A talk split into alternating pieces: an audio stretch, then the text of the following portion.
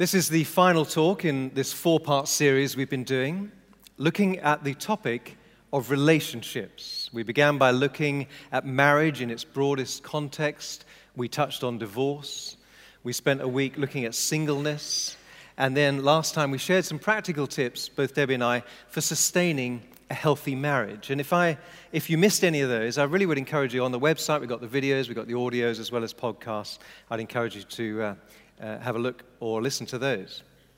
Now, inevitably, when you talk about relationships and people at such different places, some talks will be more relevant t- to you than others. If you're married, the marriage talk, the, if you're single, the single talk. But my hope is that understanding the joys and the challenges of these kinds of relationships has been helpful as we seek to support each other in the life of the church. Today, I'm concluding this series with a talk that will be applicable to all of you who have a relationship with anybody. Okay? If you know anybody at all, I hope this talk is going to be helpful. So, we're rounding things up looking at how to thrive in relationships with others, how to get along well. Many of you will be aware that we have our own football team, Trent Vineyard Football Club, TVFC. They've played in a league for the past nine years. And I got an email yesterday from Matt Lake, the team captain, also the drummer you just heard. Uh, and he talked about the way they approach their relationships with the opposing teams and how they approach the game. And he mentioned some of the qualities that we would all do well to pay attention to as we uh, are in relationship with anyone. This is what he wrote. We try and play the game in a way that represents Trent and Jesus in the right way. This does mean sometimes not reacting in a way which might seem instinctive when you're faced with abuse or fouling or cheating.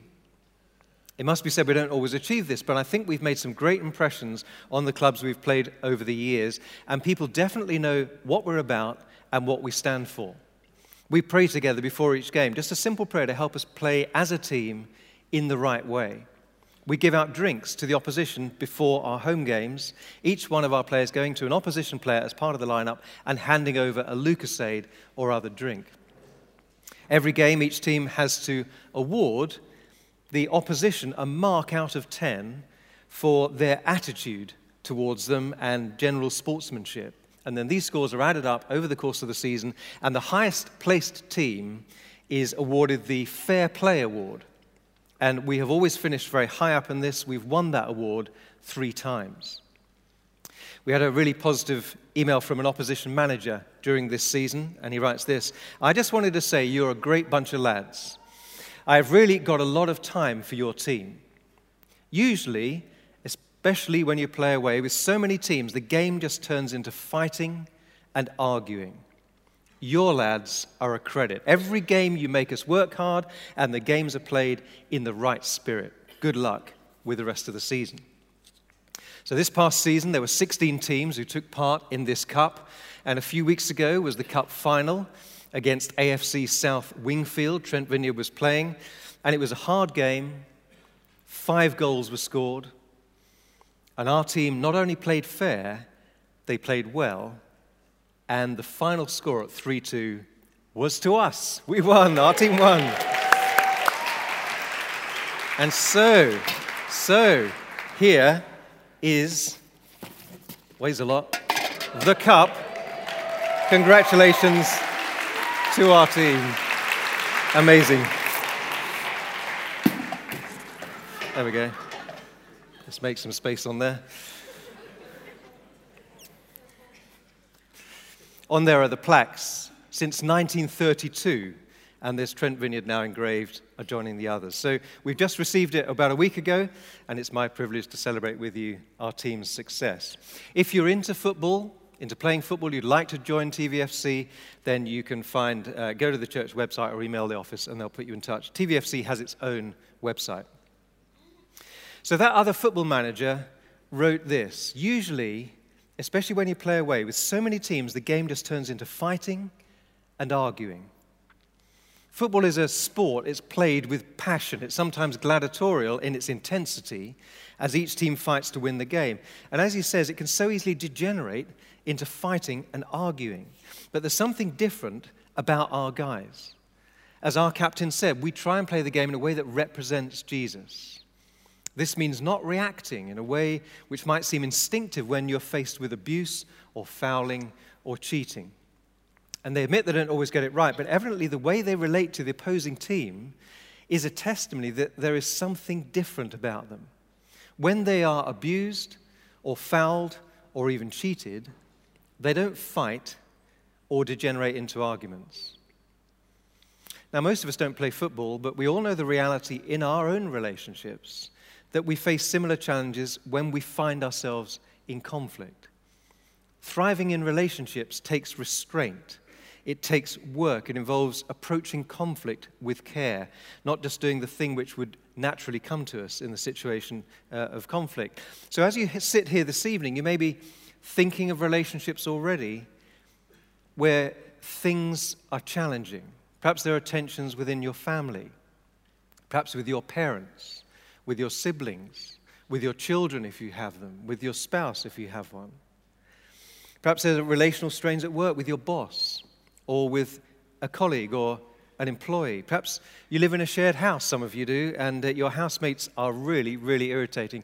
The main thing for you may be that, you know, that thing called washing up that just does that, you know, and it gets done. It gets done at least every week. And you know why it gets done? Because you're the one who does it. And you live with these irritating people. Others of you are thinking, I'm not the one who does it. Well, you're irritating someone by letting the washing up pile up because someone's responsible in your house. There always is one. Having good relationships with other people is at the very heart of the Christian gospel. God is passionately committed to restoring broken relationships and to deepening good ones. Those of us who have committed our life to following Jesus, we have a massive advantage in our relationships because not only does the Holy Spirit work on us, changing us into people who are more able to sustain healthy relationships as we become more like Jesus, but reconciliation is at the very heart of the Christian faith. Let me tell you a story about a guy called Philip. He woke up one morning, he's looking up from his bed doesn't want to get up, but he's just looking up and he sees a crack in his wall. So he gets up, he goes to the shop, he buys some filler, and he fills that crack, paints over it, sorted. A few days later, he looks up, and not only has it reappeared, but there are now four cracks. So he's still got some filler left, he fills those cracks, paints it over, looks fine. Some time passes, and he realizes that not only have the four cracks now returned, plus the original crack, but they've now actually brought all their aunts and uncles and cousins with them. His wall's all cracked. And he's thinking, oh my goodness, I obviously can't cope with this. I need to bring in a professional. So he calls someone, they come round, it's a surveyor. He looks at it, comes in the bedroom, looks at the cracks, hmm, okay. And then he disappears. He walks outside and he walks around a bit and he comes in. And Philip says to him, How much do you think it's going to cost to get this problem resolved? And he says, I reckon it could be 10 grand. He's like, What? To fix some cracks in my bedroom wall? He said, No, to fix your foundation. Your foundation is settling. Just putting filler in a wall is not going to help. You'll just have the cracks continually come back again. Relationships are hard work. Getting along well with people takes a lot of effort. And no one's perfect at it, but from time to time, there will be cracks that appear. One crack, maybe not a problem, you can get some filler and sort that out, but if multiple cracks appear and they won't go away, no matter how much filler you're using, it's probably an indication there's an underlying problem. Some of us live with cracked walls and we never really diagnose the problem correctly. We may have a tense relationship with our parents. We may struggle, we may fight with our siblings. We may frequently get into heated rows with friends or housemates or colleagues. We might find animosity and competitiveness in our relationships at work. Generally, for some people, there's a lack of peace around them. And we may easily walk around with the assumption that, you know, everybody else is the problem. I've got these problems of people at work, I've got problem people I live with, I've got problem people I'm married to, I've got problem people, you know, this, that, and the other place. But actually, there's an old maxim which is normally pretty true. Everywhere you go, there you are. If we find that there's conflict, if there's lack of peace in many of our relationships, it is quite possible that the common denominator, common denominator is us. God's plan for us is to live at peace with each other and at peace with Him. If you're finding you have a lack of peace in many of your relationships, I would encourage you to think about where you are with God. The Bible's clear about the connection between the two. When we are at odds with God, we're likely to find ourselves at odds with other people. The root problem is not simply horizontal, my relationship with you, your relationship with me. Often it is vertical. We can't solve relational problems until we solve the primary problem, which is our relationship with God. When a person's not at peace with God, they are restless. And if you find that you are not at peace with God, then you're going to find yourself all too often not at peace with people around you. The reason that human beings fight wars, the reason we fight in our families, the reason we struggle with ourselves, the core of the problem is where we stand with God. If that foundation isn't in place, then there will be cracks which will show. But God has a plan for us. He made a way for us to be reconciled to Him. Jesus Christ died on a cross, and His death bridged the gap that separated us from Him and which separates us from each other. Because of his death, people can be brought near to God and as a result, brought near to each other. If you look at a cross, there are two bars. There's the vertical bar that reminds us that Jesus Christ died to establish peace between us and God, and then there's the horizontal bar. Jesus Christ died not just to reconcile us individually to God, but to bring about peace with each other. Now, healthy relationships are really important to God. And He's given us this book, the Bible, which is full of instruction, it's full of insight, which is incredibly helpful in how we might relate to others and have wonderful relationships. So, we're going to look at a short passage. It was written in a letter from the Apostle Paul to a church in Ephesus in Turkey.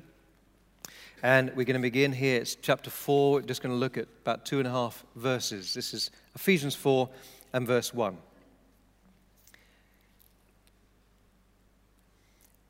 Be completely humble and gentle. Be patient, bearing with one another in love. Make every effort to keep the unity of the Spirit through the bond of peace. Now, the first thing that strikes me there is make every effort. Healthy relationships don't happen without effort, they're not automatic. Relationships are a lot like cars. They need care, they need maintenance. And sometimes we'll take our car in to be serviced because we want it to keep running well. And that marriage event might be a great one if you're married to go to, that was just advertised. Sometimes it has to go in because something's just not working, something's worn out, or maybe something's even broken. And then it requires a lot of effort to get it uh, to work again. Paul understands that in our relationships with others, sometimes they tend to break down. If we ask the question, how do we sustain healthy relationships when those relationships are challenging, we find the answer if we just skim through these verses, verses 2 and 3. The key to positively handling challenges in relationships is in exercising these qualities that Paul speaks about in the passage. Imagine how people would get along if they were completely humble and gentle, patient, bearing with each other, loving, and making every effort to live in unity and at peace. So let's take a look at these qualities a bit more. Verse 3 make every effort to keep the unity of the Spirit through the bond of peace. Now, it's quite challenging, that phrase, make every effort. I'm challenged by it personally. Don't just settle for okay in your relationships just a few cracks here and there. Someone might say, well, you know, I just have real difficulty with that person. As I think about the state of my relationships, I see that there's disruption over there. There's a burnt out bridge over there a number of years ago. There's hurt, there's anger with that individual. I no longer call them, but you know, I'm busy. Anyway, I wouldn't know where to start.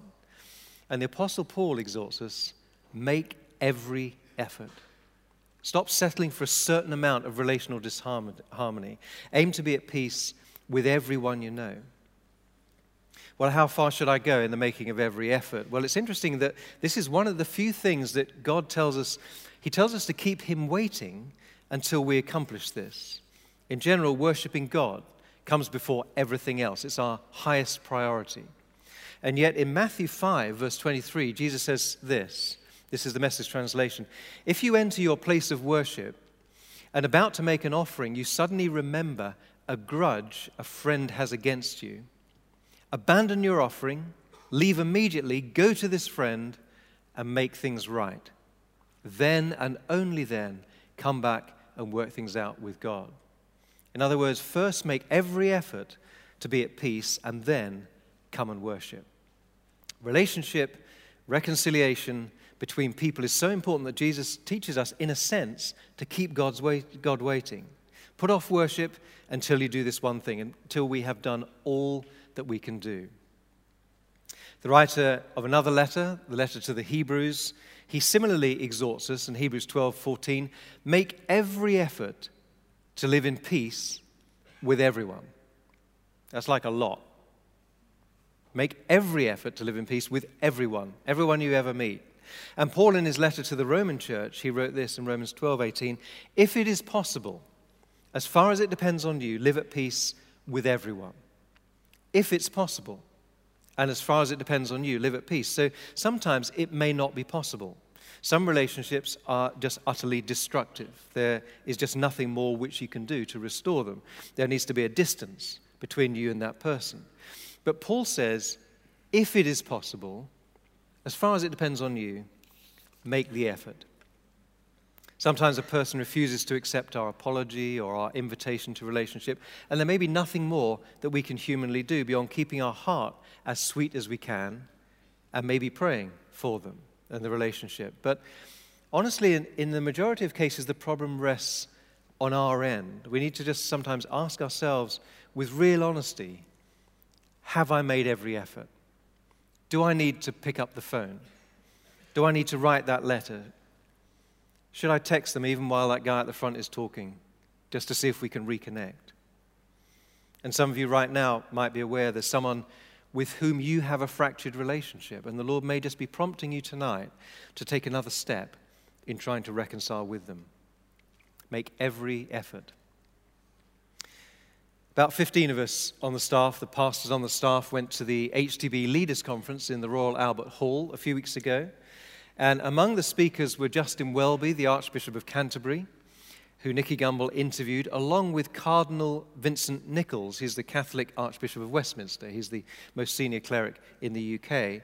And so you've got Anglican, Catholic, and they expressed very warmly in their conversation how they had a love for each other, they had an implicit trust for each other, which, you know, if you're older in the tooth, given the uh, distance between the Catholic and Anglican churches historically, was a great joy to be witnessing.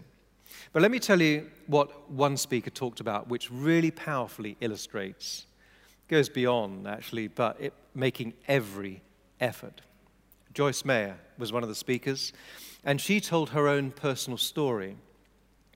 She told us she was sexually abused by her father throughout much of her childhood. And though her mother witnessed it, she didn't do anything to intervene or protect her. And so, as soon as Joyce was old enough to leave home, she walked out, slammed the door, assumed she would never see them again in her life. Years later, Joyce came to faith in Jesus. And over time, she felt prompted by the Lord to reconnect with her parents. And they were elderly and they needed looking after. And she felt the Lord ask her to take care of them. She bought them a house near where she lived and she moved them in across from another state, moved them in. And she visited often, looking after them. But even then, she said her father was mean as a snake. Now, most people would have just turned their backs on the broken relationship, you know, especially because there was no apology, there was no warmth, there was no gratitude, just meanness. But Joyce, with God's help, went on making every effort. And then one day her mother called her and said, Your father needs to speak to you. He's been crying for three solid weeks and he wants to see you. She went over and her father said, I am so sorry for what I did to you when you were a girl. Please forgive me. And she said, Dad, I forgave you many years ago. But you know, the most important person you need to forgive you is Jesus. Would you like his forgiveness? And he said yes, and Joyce led her father to the Lord. And then after that, she later baptized him. That relationship was reconciled. That is astonishing that someone would go to those ends. But that's what can happen as we're transformed by Jesus, as we really take seriously Paul's exhortation to take, make every effort. So, what are the other keys we find here to peace filled relationships? In verse 2, it says, Be completely humble and gentle, bearing with one another in love. Paul says in the passage, it begins not with the other person changing, like we wish they would, do their own washing up, but actually our attitude changing. The Apostle Paul says, Be completely humble. Maintaining peace in relationships takes humility. Standing on our rights doesn't help. Stubborn pride destroys relationships faster than almost anything else. Pride builds walls between people, humility builds bridges. Paul wrote to the Philippian church, Philippians 2, verse 3 says this In humility, value others above yourselves, not looking out to your own interests, but each of you to the interests of the others. Humility is the prerequisite for healthy relationships. You can't heal a relationship while you stand on your pride. What is humility? Let's unpack it a little bit. This is C.S. Lewis's definition. He says this Do not imagine if you meet a really humble man, he will be what most people call humble nowadays. He will not be a sort of greasy, smarmy person who's always telling you that, of course, he is nobody. Probably all you will think about him is that he seemed a cheerful, intelligent chap who took a real interest in what you said to him. If you do dislike him, it'll be because you feel a little envious of anyone who seems to enjoy life so easily. He will not be thinking about humility, he will not be thinking about himself at all. Someone else said this humility is not thinking less of yourself, it is thinking of yourself less. Healthy relationships happen when people who are not self consumed, when people do not stand on their pride, stand on their rights. They're not thinking about themselves, they're not thinking about their own needs, they aren't thinking about how they can win or how they can end up on top. People with thriving relationships approach their relationships with humility. They ask questions like, Well, how can I meet this person's needs? How can their concerns surpass mine? How can I focus on them? Now, humility is not being a doormat. That is not humility. It's not being a person who everyone just wipes their feet on because you're always looking out for them, you never stand up for yourself at all. But humility says, when there's a conflict, I'm going to let your complaints be heard. I'm going to allow your needs to be met. I'm going to try and address your concerns. And also, I'm going to acknowledge my contribution to the problem. We often place the problem squarely in the other person's court, but actually, what part do I have in this? And as we try and work this thing through, how can I understand you and how can I really understand the things that I'm bringing to the table here? Humility says, I'm confident in God and I know that I'm secure in Him, and from that place, I'm able to move out in strength, to acknowledge my faults, to laugh at myself, focused on other people's concerns, other people's needs, not simply my own. I heard about somebody in this church who has become known for their humility in the workplace which has been a particularly challenging environment. There's a lot of gossip thriving going on, and people are eager to take credit for the successes, distance themselves from the failures. And over the years, this church member has made a consistent effort to be distinctive in his attitude. And I heard that one colleague who had been particularly challenging and had always been taking the credit for things, eventually he came to this guy for advice, acknowledging that he was straight and fair. Paul mentions gentleness too. Be completely humble and gentle. These two qualities go hand in hand. They're both a kind of strength, but they're strength under control. Paul is not, sorry, he is talking here, that word gentleness, you could also translate meekness. Meekness is not weakness. When you think of gentleness, I'm going to show you a picture in a moment which just encapsulates it. It's a picture of Brad Dunn America's strongest man competitor, he can pick up a dumbbell from the ground, which weighs about 30 stone. It's a lot. And he can press it right up 30 stone. And here he is, holding his baby daughter in his arms. Arms which have the power, if he wasn't careful with his strength, the power to crush her. Gentleness isn't lack of strength, it is strength under control. It's having the power to do damage, but choosing to restrain that power to do good. And we may be in the right in a conflict. We may have the power to crush the other person's argument flat, even to squash that other person. But Paul says, be gentle as you work through that difficulty with them, restrain yourself. Martin Luther King Jr. was known as a gentle man. But his gentleness didn't mean he wasn't strong. He was. Martin Luther King mixed gentleness with an unshakable resolve to overturn injustice. Incidentally, being humble and gentle were the words Jesus chose to describe himself. Matthew 11, 29, it said, Come to me, all you who are weary and burdened, and I will give you rest. Take my yoke upon you, learn from me, for I am gentle and humble in heart. When we find ourselves in conflict with someone else, we're going to be tempted to give them both barrels. But the Bible gives us some great advice. In Proverbs 15:1 it says this, a gentle answer turns away wrath, but a harsh word stirs up anger. Just before you speak and come back with that volley, just think a gentle answer is probably the way that's going to get us through this.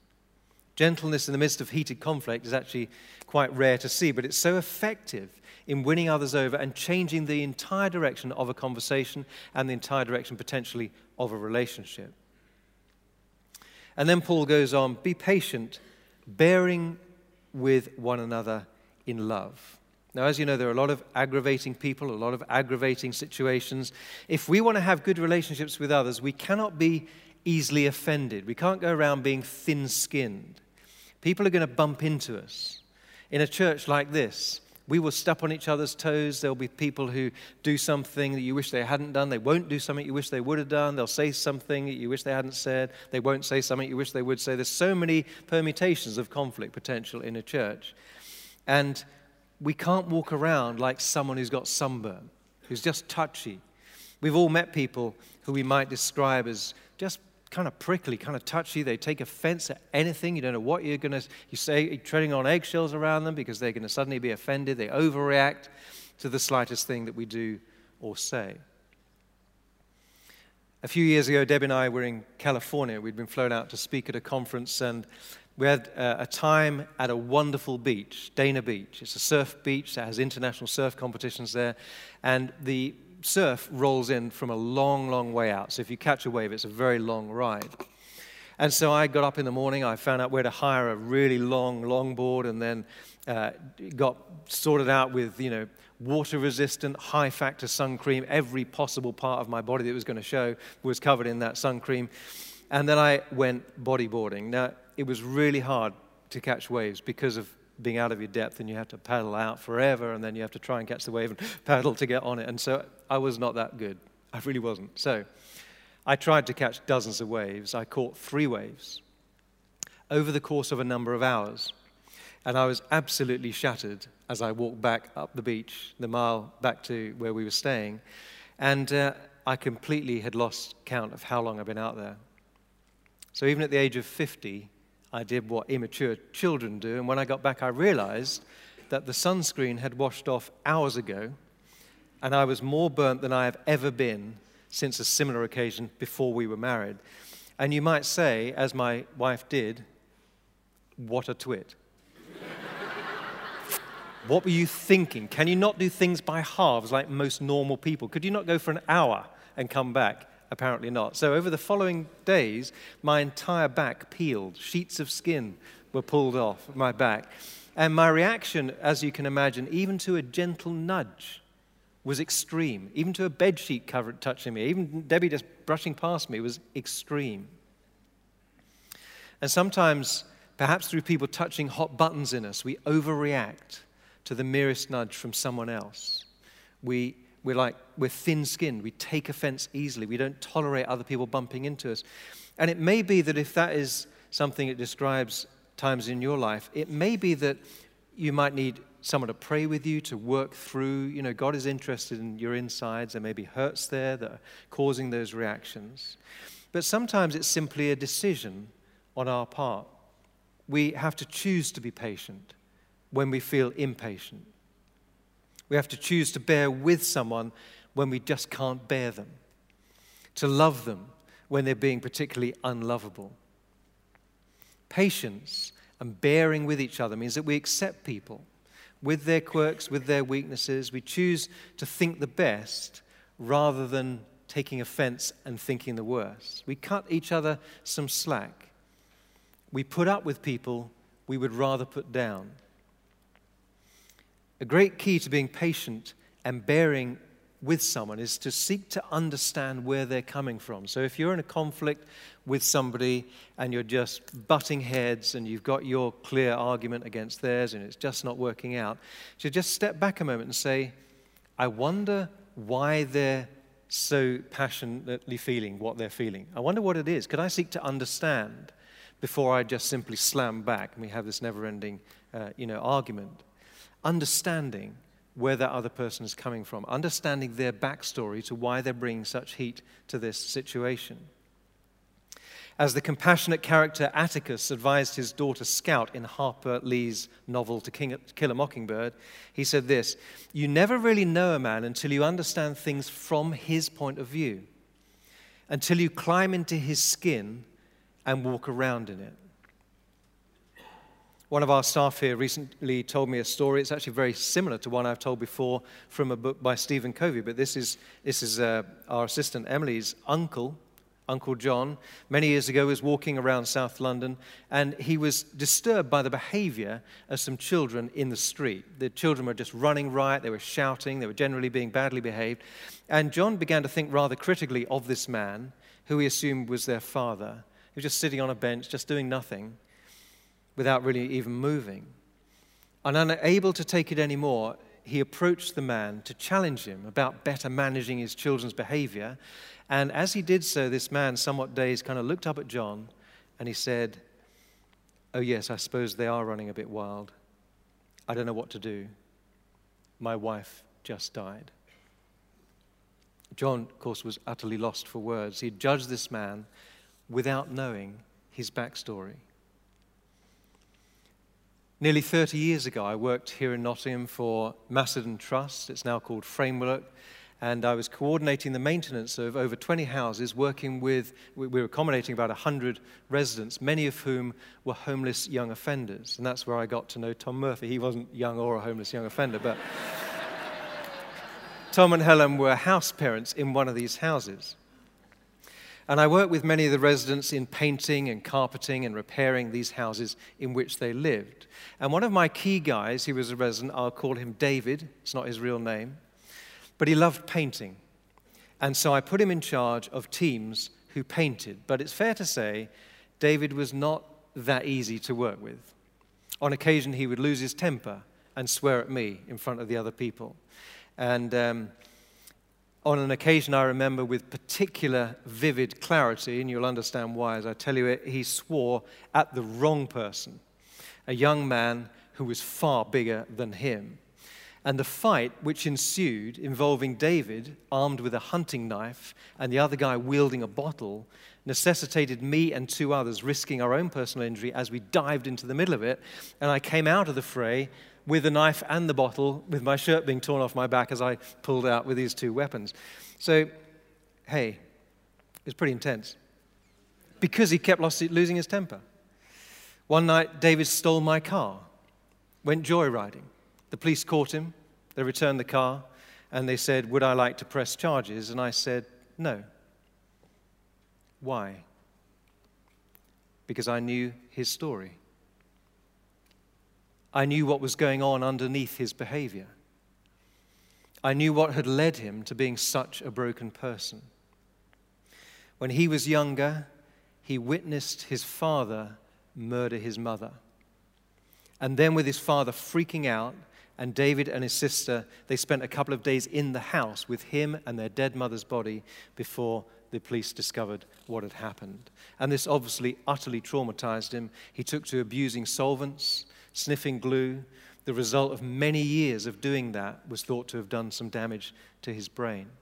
Now, because I knew his story, I had a totally different perspective. I had to respect him for carrying on, for being able to get out of bed each day and work with me.